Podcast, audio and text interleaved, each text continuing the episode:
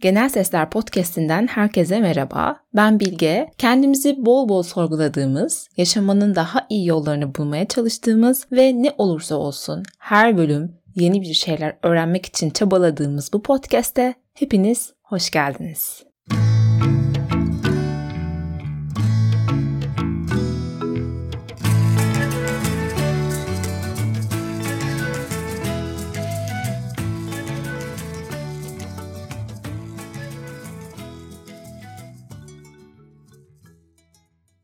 Bugün sizlerle Stoacı filozoflardan öğrendiğim ve başıma gelen zorluklarla mücadele gücümü artıran, beni daha mutlu birine dönüştüren bazı tekniklerden bahsetmek istiyorum. Belirtmem gerek ki sizlerle Stoa felsefesinin tarihini, nasıl ortaya çıktığını ve onu kurup inşa eden filozofların hayatlarından çok fazla bahsetmeyeceğim bu bölümde. Daha çok hayatımda uyguladığım pratiklerden bahsedeceğim. Ama eğer bu konular hakkında yani bu felsefenin tarihi, kimler kurmuş, nasıl oluşmuş gibi konular hakkında bilgi sahibi olmak istiyorsanız Ahmet Arslan'ın İlk Çağ Felsefesi Tarihi serisinin dördüncü cildini ve iletişim yayınlarından çıkan Cin Bruno'nun yazdığı, Bran nasıl okunuyor bu? Stoa Felsefesi isimli kitapları okumanızı tavsiye ederim. O kitaplarla bu konularla ilgili daha geniş bilgiye sahip olabilirsiniz. Öncelikle Stoacılık ne demek? Stoacı felsefe bize neleri anlatmaya çalışıyor? Kısaca bir ona bakalım istiyorum. Urban Dictionary Stoacı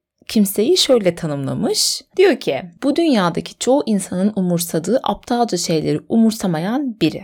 Stoacıların duyguları vardır ama bu duyguları sadece dünyada gerçekten önemli olan şeyler için kullanırlar. Onlar yaşayan en gerçek insanlardır. Örneğin bir grup çocuk verandada oturuyor. Stoacı da onların yanından geçiyor. Çocuklardan biri Stoacı'ya şöyle söyledi. Hey adamım, lanet olası bir ibnesin ve berbat bir horozsun.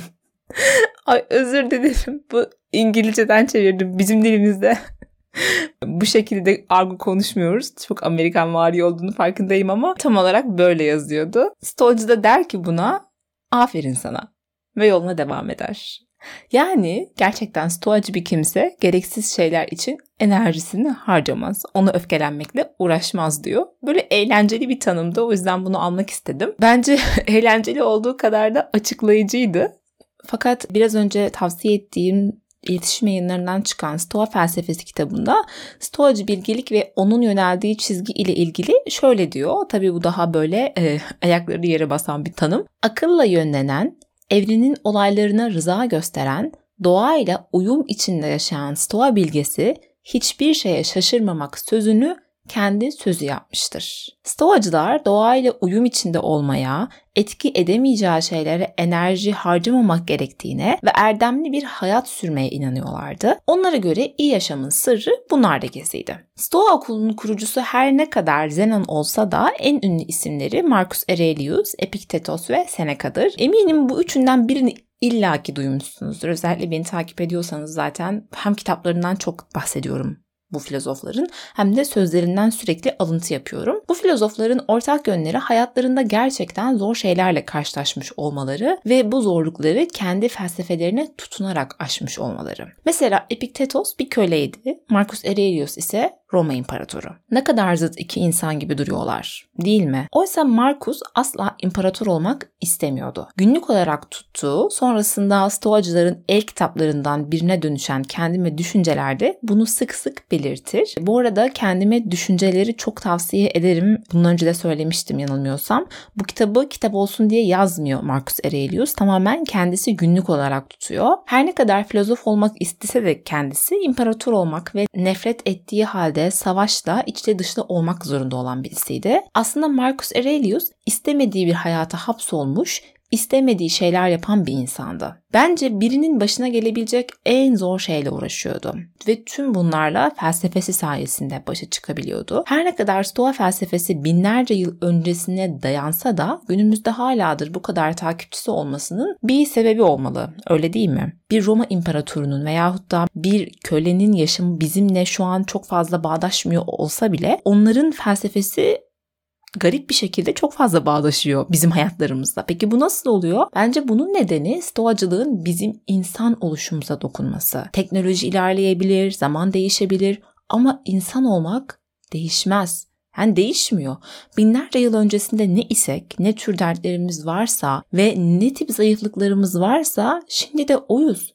Aynısıyız. Bu nedenle bugün anlatacağım şeylerin kadim bir felsefenin ürünü olduğuna inanmakta zorlanabilirsiniz. Ama ister inanın ister inanmayın öyleler. Ayrıca bugün bu filozofların söylediği ve verdiği tavsiyelerin gerçekten çok daha pratikleştirilmiş versiyonlarından da bahsedeceğim. Bunu da belirtmek istiyorum. Şimdi size bir hikaye anlatmak istiyorum. Benim ilk stoacı olmaya başlamamın hikayesini. Bu olay yaşanırken ben stoacı bir pratik yaptığımı farkında değildim. Bunun altını çizmek istiyorum. Bu olayı yaşadım, bitti. Daha sonrasında stoa felsefesiyle tanıştım ve dedim ki aha ben aslında bunu zamanında uygulamışım. Bu hikayede 16 yaşımdan beri doktorların çekilmesi gerek dediği 20'lik dişimi 24 yaşımda çektirmeye cesaret edişimin başıma gelen dikiş, neşter ve bir adet 1.90 boyunda bilgisiz diş doktoru ihtiva eden talihsiz olayların aynı zamanda tüm bunların stoacılık, zorlukların üstesinden gelebilmek ve belki de mutluluğu bulmakla alakasından bahsedeceğim. Baştan uyarayım, hikaye biraz korkunç ama sonunda kendimce çıkardığım ders büyük. Çok değil, yaklaşık bir sene önce 20'lik dişimi aldırmaya karar verdim. Bu ameliyatla yapılacak bir işlem. Bu kararı vermem tam 8 yıl sürdüğü için tüm ailemde bir şok etkisi yarattı. 16 yaşımdan beri gittiğim her doktor bu diş alınmalı diyordu çünkü. Annem ve babam akıllarına geldikçe çektir şu dişi diye başımda dırdır ediyorlardı ama ben inatla çektirmiyordum. Neden mi? Sanırım bunun yanıtı oldukça basit. Korkuyordum tabii ki de. Güç bela bu kararı aldıktan sonra sıra bir doktor bulmaya geldi. Arayıp 20'lik diş ameliyatı ücretlerini sorduğum bütün doktorlar fahiş fiyatlar söylüyorlardı. En sonunda akrabalarımdan birinin tavsiye ettiği ve aralarında en uygun fiyatı veren doktora gitmeye karar verdim. Bu adam ben daha muayene etmesi için ağzımı açmadan dişimi çekebileceğini, film çektirmeme gerek olmadığını ve hemen şimdi işlemeye başlayabileceğini söyledi. Hikayenin tam burasında size çıkarmamız gereken ilk 3 dersten bahsetmek istiyorum. Birinci dersimiz şu. Ucuz fiyatlı ameliyat, ameliyat değil insan doğrama olabilir. Bakın kesin öyledir demiyorum ama büyük ihtimalle olabilir diyorum. İkinci dersimiz 20'lik diş öncesinde film çekilmeden asla alınmaz arkadaşlar. Çünkü dişin yakınlarında bir sinir varsa ve o sinir zarar görürse ağzınızda hissizlik oluşabilir ve daha kötü sonuçlara yol açabilir. Aman dikkat. Üçüncü dersimiz ise kendine aşırı güvenli görünen ve zor bir işi hemen o anda yapabileceğini söyleyen insanlara pek fazla güvenilmemelidir. Ama tabii ki de henüz bu hayat derslerinden hiçbirini almamış olan mahallenizin 24 yaşındaki safterik kızı olarak sedyeye uzandım, ağzımı açtım ve başıma gelecekleri beklemeye başladım. Şimdi burada hikayenin bazı kısımlarını atlıyorum. Çok fazla kan, tornavidamsı bir alet ve neşter içeriyor çünkü. Sedyeye uzanmamın üzerinden bir saat geçtikten sonra yaşananlarla devam etmek istiyorum. Ağzımın içinde neler döndüğünü aldığım morfinden dolayı hissetmesem de doktorun alnında biriken terlerden ve sıkıntılı halinden bir şeylerin ters gittiğini anlayabiliyordum. Adam kendi kendine tövbe estağfurullah falan çekiyordu ve neşterle sürekli ağzımda yeni kesikler açıyordu. En sonunda bu bir 90'lık dev gibi adam kolunu çenemin altından dolayarak kafamı iyice kavradı ve bir kerpetenle 20'lik dişime bütün ağırlığıyla asıldı. Artık bu dakikadan sonra morfin de pek etki etmemeye başladı. Tüm çenemden yüzüme doğru yayılan keskin bir acıyı hissettim. Ama kaçamıyordum. Çünkü doktor kafamı o kadar sıkı kavramıştı ki resmen böyle olduğum yere mıhlanmıştım ve kafamı oynatamıyordum dahi. Ben de en sonunda tamam dedim ya sanırım benim çenem koptu. Annemler bana küçükten beri çok konuştuğum için sen düşük çenelisin derlerdi. Heh dedim kendi kendime. Şimdi çenem gerçekten düştü. Sonunda insanlar beni düşük çeneli diye diye gerçekten düşük çeneli bir yapmış olabilirler miydi? Bence olabilirlerdi. Çünkü o muayeneden çıktıktan sonra çenemin yerinde olacağına pek fazla inanmıyordum. Neyse alt çenemin artık koptuğuna emin olduğum o dakikalarda doktor kerpeteni elinden mucizevi bir şekilde bıraktı. Kolunu gevşetti ve ağzıma dikiş atmaya başladı. Ama garip bir durum vardı. Ortada çekilen herhangi bir diş yoktu. hatırlarsınız o sedyeye uzanmamın temel nedeni dişimi çektirmekti. Bu arada dişimi çektirmek diyorum ama o diş gömülü onu belirtmeyi unutmuşum. Yani görünürde bir diş yok ameliyatla alınıyor o yüzden tamamen damağın altında kalıyor. Dikişlerden sonra ağzıma birkaç tane de pamuk sıkan doktor gidip koltuğuna oturdu ve bana bir reçete yazmaya başladı. Kafası karışmış şaşkın ördek yavrusu ben hocam diş çekildi mi diye sorunca doktor pişkin pişkin ha yok senin diş bayağı dişte çıktı. Ay sinir oldum şu an. Sen şimdi git buna bir film çektir ağzın iyilesin sonra gel dişini o zaman çekelim dedi. Ya aldığım morfinler sanırım beynimi uyuşturmuş olsa gerek ki elime tutuşturulan bir reçeteyle ağzımın içi paramparça kuzu kuzu muayenehaneden çıktım. Hiçbir şey demedim. Fakat dışarı çıktığımda beynime giden oksijenle aklım başıma geldi. Bu doktor bana ne yapmıştı? 20'lik dişim hala yerindeydi ve ben çok fazla zarar görmüştüm. Bu yaralar iyileşirken muhtemelen çok fazla acı çekecektim ve 8 yılda uzandığım o sedyeye bir daha ömür boyu uzanma cesaretini gösteremeyecektim. Ne yapmalıydım? Gidip doktora bağırıp çağırsa mıydım? Polise mi şikayet etseydim? İşe yarar mıydı böyle bir şey? Yoksa annem babamı arayıp onlara mı söyleseydim? Benim için bir şeyler yapmalarını mı isteseydim? Evet hikayemizin dönüm noktasındayız. Haksızlığa uğramış, yanlış insanların eline düşmüş ve yaralanmış bir haldeyim. Aslında bu hayatta da başımıza gelebilecek bir şeyin bence metaforu olabilir. Hepimiz kötü insanlarla karşılaşabiliriz hayatta yara alabiliriz ve zarar görebiliriz. Ama bu noktada bir şeyi fark etmemiz gerektiğine inanıyorum. Bunda bizim de payımız var. Yani mesela ben ne yaptım? Gidip özellikle ucuz bir doktor tercih ettim. Neden? E pintilikten. yani sanki bilmiyor muyum daha iyi bir doktora gitmem gerektiğini, o kadar çok para konusunda pintilik yapmamam gerektiğini, saçma sapan şeylere harcadığım parayı sağlığıma da rahatlıkla harcayabilmem gerektiğini biliyorum ama uygulamamayı tercih ettim. Sonrasında başıma bunlar geldiğinde de ağlamak ya da söylenmek bir şey ifade edecek miydi? Hayır. İşte burada aslında reaktif değil de proaktif bir insan olmayı tercih ettim ve hemen zihnimi çalıştırmaya başladım. Dedim ki kendi kendime bunların hiçbirisi işe yaramayacak. Senin şu an farklı bir çözüm bulman gerekiyor. Yakınlarda bir doktor bulabilir misin? İnternete girip baktığımda çok eskiden küçükken gittiğim bir çene cerrahının muayenehanesinin buraya yakın olduğunu gördüm. Bu adam aynı zamanda bir profesördü. Hemen muayenehanesini aradım. Dedim böyle böyle bir durum içerisindeyim. Bana yardımcı olur musunuz? Dediler ki hemen gelin. Yaklaşık bir 10 dakika yürüme mesafesinde olan bu muayenehaneye gittim. Doktor işte baktı ve dedi durum çok fena ağzının içi. Ama film çektirmek zorundasın ne olursa olsun. Öteki türlü bunu almaya cesaret edemem. Gittim bir şekilde filmi çektirdim o ağzımda nasıl yaptım ben de bilmiyorum.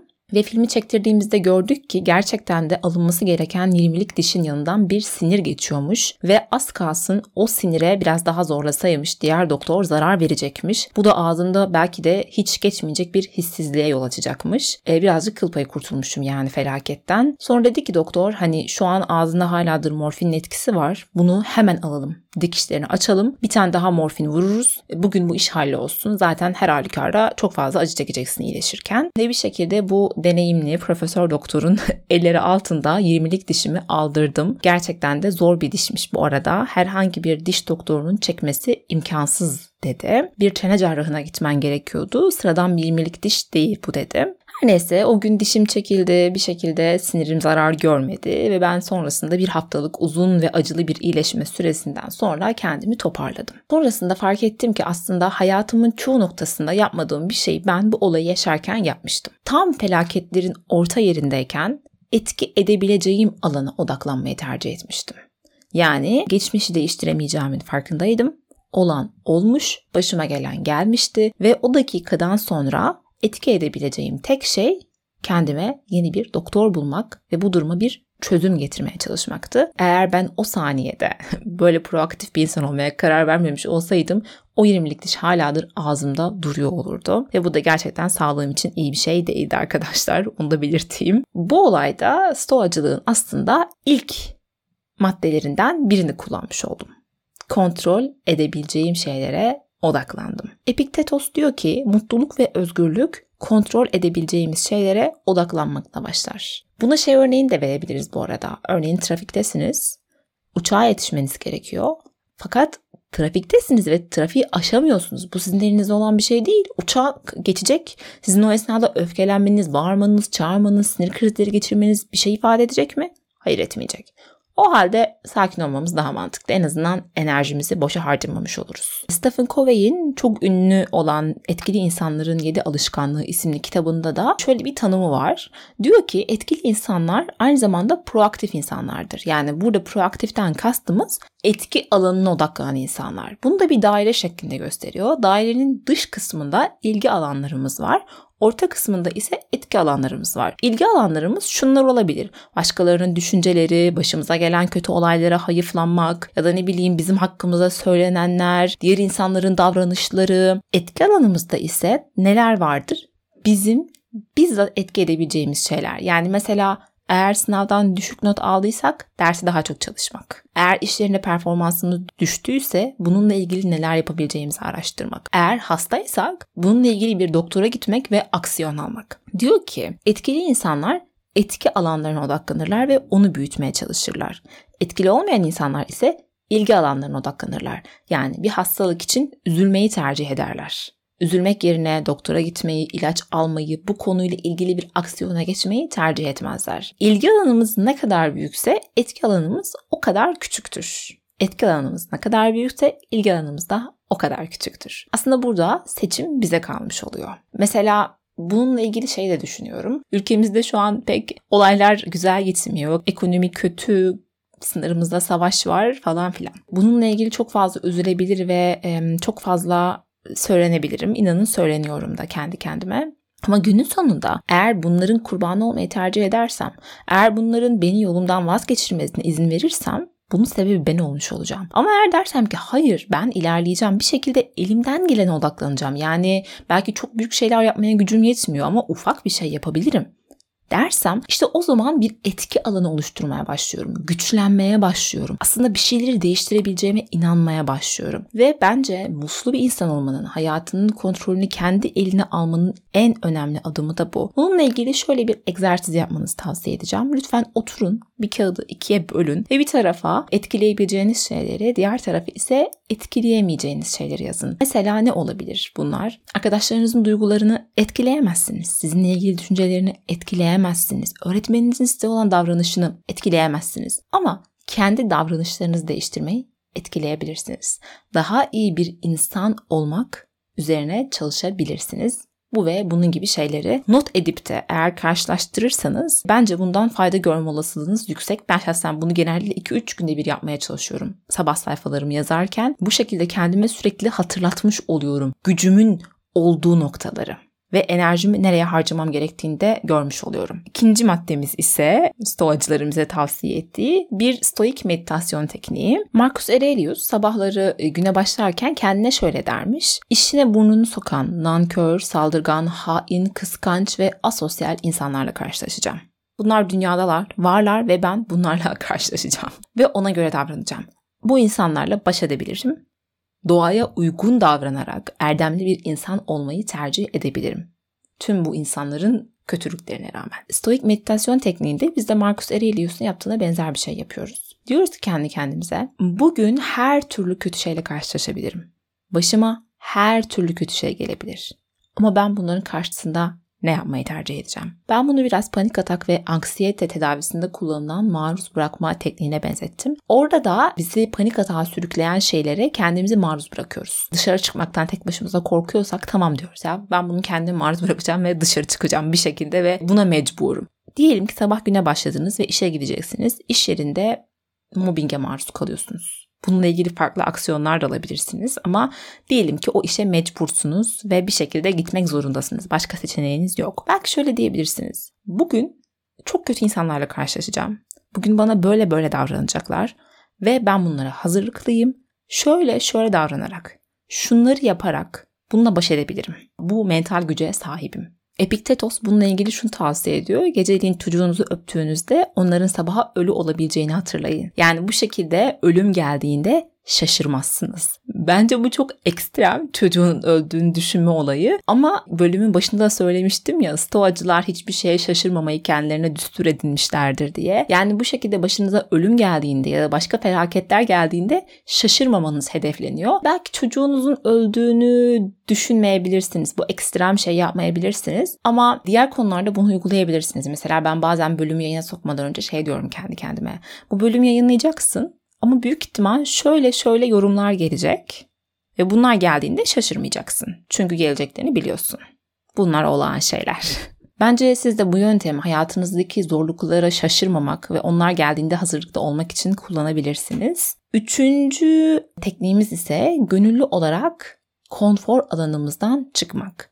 Yani biliyorsunuz konfor alanımızda zaten bulunduğumuz müddetçe hiçbir şey başaramıyoruz. Bu imkansız bir şey. Ama eğer ki her gün gönüllü bir şekilde o konfor alanımızdan çıkarsak neler başarabiliriz, neler bir bilseniz. Seneca evi olan insanlara ayda bir defa dışarıdaki evsizler gibi yaşamalarını tavsiye edermiş. Bu şekilde korktukları şey yaşamış olup aslında o kadar da korkunç bir şey olmadığını görebileceklerini söylermiş. Aslında bu birazcık da tersini çevirme tekniğine benziyor. Yani şöyle diyelim ki bir şeyden çok fazla korkuyorsunuz. Bu evsiz kalmak olabilir, parasız kalmak olabilir ya da başka bir şey olabilir. Mesela ben parasız kalmaktan çok korkuyorum arkadaşlar. yani size kendimle ilgili şunu söylemem gerek. Ben hayatınızda tanıyıp da tanıyabileceğiniz en kaygılı insanlardan birisiyim. Yani gerçekten çok kaygılıyım. Her şeyden korkuyorum. Çok fazla kendi içimde beni sabote eden şeyler var. Müthiş derecede kendisini sabote eden birisiyim aynı zamanda. Fakat tüm bunlara rağmen hayatta başardığım şeyler var. Yani yoluma devam edebiliyorum. Yani böyle bir yayın yapıyorum. Düşünsenize bu yayını bir sürü insan dinliyor. Farklı farklı geri dönüşler alıyorum ve aslında her birinin kaygımı bir şekilde beslediğini biliyorum. Ama tüm bunlara rağmen e, yoluma devam edebiliyorum. Çünkü bu kullandığım teknikler, okuduklarım ve bana destek olan insanlar ve diğer pek çok şey sayesinde inanın ben bir şeyler yapabiliyorsam siz kesinlikle yaparsınız. Gönüllü olarak konfor alanından çıkmak ve korktuğun şeylerle yüzleşme tekniği ya müthiş bir şey. Mesela parasız kalmaktan eğer korkuyorsanız bir süre parasız yaşamaya deneyin. Ama gerçekten yani e, şey aç kalmayın bu arada. Karnınızı doyurun. Bir şekilde hayatınıza devam edin. Ama şöyle bir iki ay boyunca bakalım hiçbir şey almayın. Çok fazla böyle dışarıya çıkmayın, bir şey harcamayın. Çok düşük bir bütçeyle yaşayın. Ve göreceksiniz ki aslında o kadar da korktuğunuz gibi bir şey değilmiş. Yani bunu para üzerinden verdiğim örneğin ama farklı bir şey de olabilir. Aslında her şeyin üstesinden gelinebiliyormuş ve bir şekilde sonrasında hayat yoluna girebiliyormuş. Bunları göreceksiniz. Evsiz kalma olayını denemedim çünkü bence bu korkutucu olabilir bizim ülkemizde. Ama mesela parasızlığı denedim ya da farklı şeyleri de deneyebilirsiniz. Mesela işte internet olmadan yaşayamayacağınızı düşünüyorsanız bir süre internet hayatınızdan bir çıkarın. Bir bakın bakalım nasıl oluyormuş yapabiliyor musunuz? Günlük olarak da yani her gün bir pratik olarak konfor alanınızdan çıkmayı deneyimlemek de bence önemli. Mesela bu soğuk bir duş olabilir, spor salonuna gitmek olabilir, ders çalışmayı artık bırakmak istediğiniz o çok yorulduğunuz dakikada bir yarım saat daha çalışmak. O konfor alanınızın dışına çıkmak olabilir ya da hayır demekten korktuğunuz bir insana hayır demek olabilir. Bu şekilde her gün gönüllü olarak konfor alanınızdan çıkmayı pratik ettiğinizde aslında ne kadar güçlü biri olduğunuzu da keşfediyorsunuz. Mesela ben bunu şey olarak da yapıyorum. Sabahları bir saat erken kalkmak ya da ekstradan bir saat daha kitap okumak. Ama böyle zor bir kitap okumak. Keyif aldığım bir kitap değil. yani benim için geçerli bu durum. Ya da beni geliştireceğimi bildiğim ama zor gelen bir şeyi her gün yapmak için kendimi itelemek. Aynı aslında vücudumuzdaki kaslar gibi zor olan şeyleri yapabilme gücümüzde. Ne kadar çok onu çalıştırırsak o kadar daha iyi oluyoruz. O zor şeyleri yapmakta o kadar daha başarılı oluyoruz. Stoacıların bize öğrettiği mutluluk ve hayatımızın kontrolünü ele almakla ilgili dördüncü bir madde ise kendimize ve olaylara geniş bir perspektiften bakmak. Hayatımızı yukarıdan izlemek. Aslında hepimiz biliyoruz ki evren kocaman ve bizler küçücüğüz. Ben bundan bir bölümde daha bahsetmiştim. Yanılmıyorsam cesaretle yaşamak bölümünde olmalı.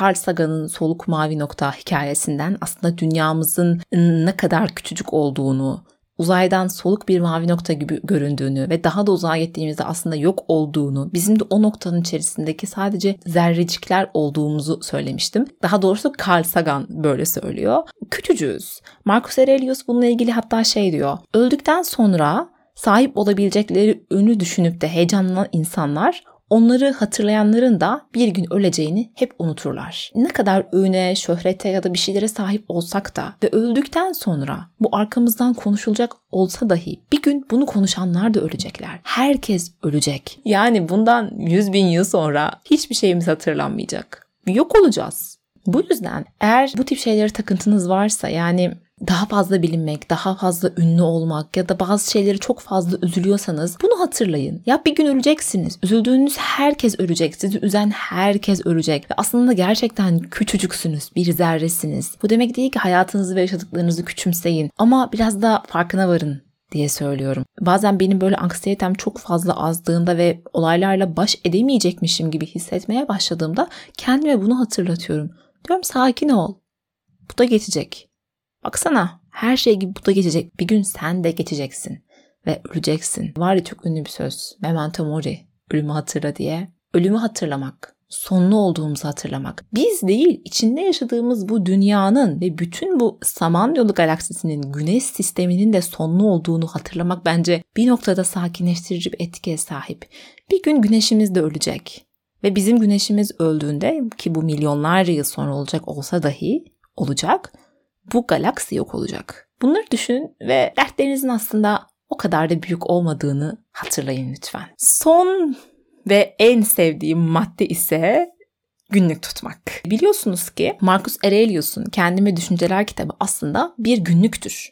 Biz onu okuyalım, bu kitap olarak basılsın diye yazmamıştır. Seneca da aynı Marcus Aurelius gibi akşam yatmadan önce herkes yattıktan sonra günün muhasebesini yapıp bir günlük tutarmış. Yani yazı yazarmış. Benim bütün bu pratiklerin arasında en düzenli olarak yaptığım şey aslında bu beşinci madde. Günlük tutma işi yani. Sabahları da tutarım, akşamları da tutarım. Çok sık bahsettiğim sabah sayfaları vardır e, güne başlar başlamaz 3 sayfa yazmak. Bazen bunu yapıyorum. Hatta çoğunlukla bunu yapıyorum. Ama arada bir de daha farklı yöntemlerde izliyorum. Yine takip ettiğim bir YouTuber diye yanılmıyorsam bir böyle soru listesi paylaşmıştı. O listeden soruları yanıtlamaya çalışıyorum sabahları ve akşamları yatmadan önce ara ara. Gerçekten kimden olduğunu hatırlamıyorum. Eğer hatırlarsam aşağıya yazarım. Ben de bu soruları PDF olarak sizlerle paylaşmak planındayım. Umarım bunun için vaktim olur. Eğer PDF olarak paylaştıysam açıklamalar kısmına link bırakmışımdır. Orayı bir kontrol edin. Eğer yoksa hiç vaktim olmamıştır ve hazırlayamamışımdır. Şimdiden bunun için üzgünüm. Diyelim sabahleyin uyandınız ve 3 sayfa yazacak gibi bir vaktiniz yok.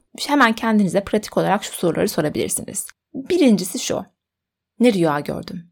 Rüyalar gerçekten çok önemli. Bundan yaratıcılık bölümünde de bahsetmiştim. Bize bizim hakkımızda ben bir şeyler söylediğine inanıyorum ve aynı zamanda rüyaları yazmanın yaratıcılığı çok ama çok beslediğini düşünüyorum. Ben bazen İster inanın ister inanmayın. Burada konuşacağım şeyleri rüyamda görüyorum.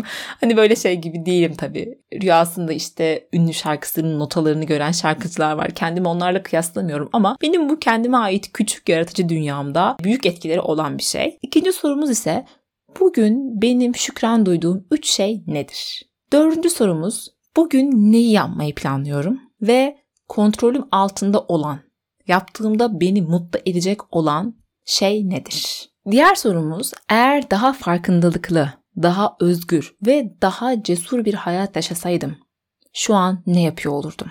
Bence bu soruyu asla atlamayın. Son sorumuz ise bugün odaklanmam gereken en önemli tek şey nedir? Arkadan gelen kuş sesi için bu arada üzgünüm arkadaşlar. Sabahları bu soruları yanıtlayarak bence daha farkındalıklı ve daha güzel bir güne başlayabilirsiniz.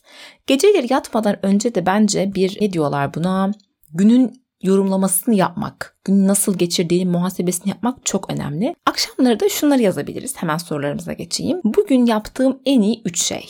Ne yaptım en iyi? Yani mesela ödevimi tamamladım, annemi aradım, kardeşim için yemek pişirdim gibi bir şeyler olabilir. Bugün öğrendiğim tek bir şey. Ne öğrendim? Çünkü biliyorsunuz her gün yeni bir şey öğrenmek bence çok önemli. Yani neden o günü yaşadınız? Diğeri ise bir şeylere direniyor muyum? Yani bugün bir şeyleri yapmaya direndim mi ve bu direndiğim şey nedir? Neden direnç gösteriyorum? Günümdeki en güzel an, bugünün o güzel anının kısa bir hikayesi nedir? Bunu yazabilirsiniz. Ve son olarak da bilinç altınıza uyumadan önce neyi yerleştirmek istiyorsunuz? Yanılmıyorsam Carl Jung'un bununla ilgili bir sözü vardı. Çok yanlış söylüyor olabilirim bu arada ama şu minvaldeydi. Gece yatmadan önce Eğer bir şeyleri bilinç altınıza istek olarak bırakmıyorsanız aslında boşa uyuyorsunuz ya da mantıksız bir şey yapıyorsunuz gibi bir şeydi. Yani Olayın felsefesi şu arkadaşlar kısaca. Gece yatmadan önce zihninize olmak istediğiniz, yapmak istediğiniz bir düşünce bırakın. Mesela şöyle olabilir. Yarın daha farkındalıklı biri olmak istiyorum. Yarın daha yaratıcı bir gün geçirmek istiyorum. Ya da daha disiplinli birisi olmayı diliyorum. Bazen sorularınızın yanıtlarını ya da olmak istediğiniz kişiye nasıl dönüşebileceğinizi yanıtlarını rüyanızda görebilirsiniz. Çünkü biz insanlar çoğunlukla bilinç altından hareket eden varlıklarız. Bilinç altımızın yönlendirmesiyle yaşıyoruz. O yüzden uykunuzda kullanabileceğiniz bilinç altınızın gücüne bence güvenin ve bir deneyin bakalım sizde işe yarayacak mı? Evet, bahsedeceklerim bugünlük bu kadar. Benim stoğacılıktan öğrendiğim ve her gün pratik etmeye çalıştığım şeyler kısaca böyleydi. Eğer daha fazla kitap okumak isterseniz stoğacılık üzerine Seneca'nın ahlak mektuplarını, bölüm içerisinde sık sık tekrar ettiğim Marcus Aurelius'un kendime düşüncelerini ve Seneca'nın yaşamın kısalığı üzerine bir de Bilgeliğin Sarsılmazlığı üzerine isimli kitaplarını çokça tavsiye ederim. Eğer okursanız çok fazla şey öğrenebileceğinizi ve daha sakin, daha mutlu bir hayat yaşayabileceğinize inanıyorum. O halde ne diyeyim efendim? Sakinlikle kalın, kendinize iyi bakın, hoşçakalın.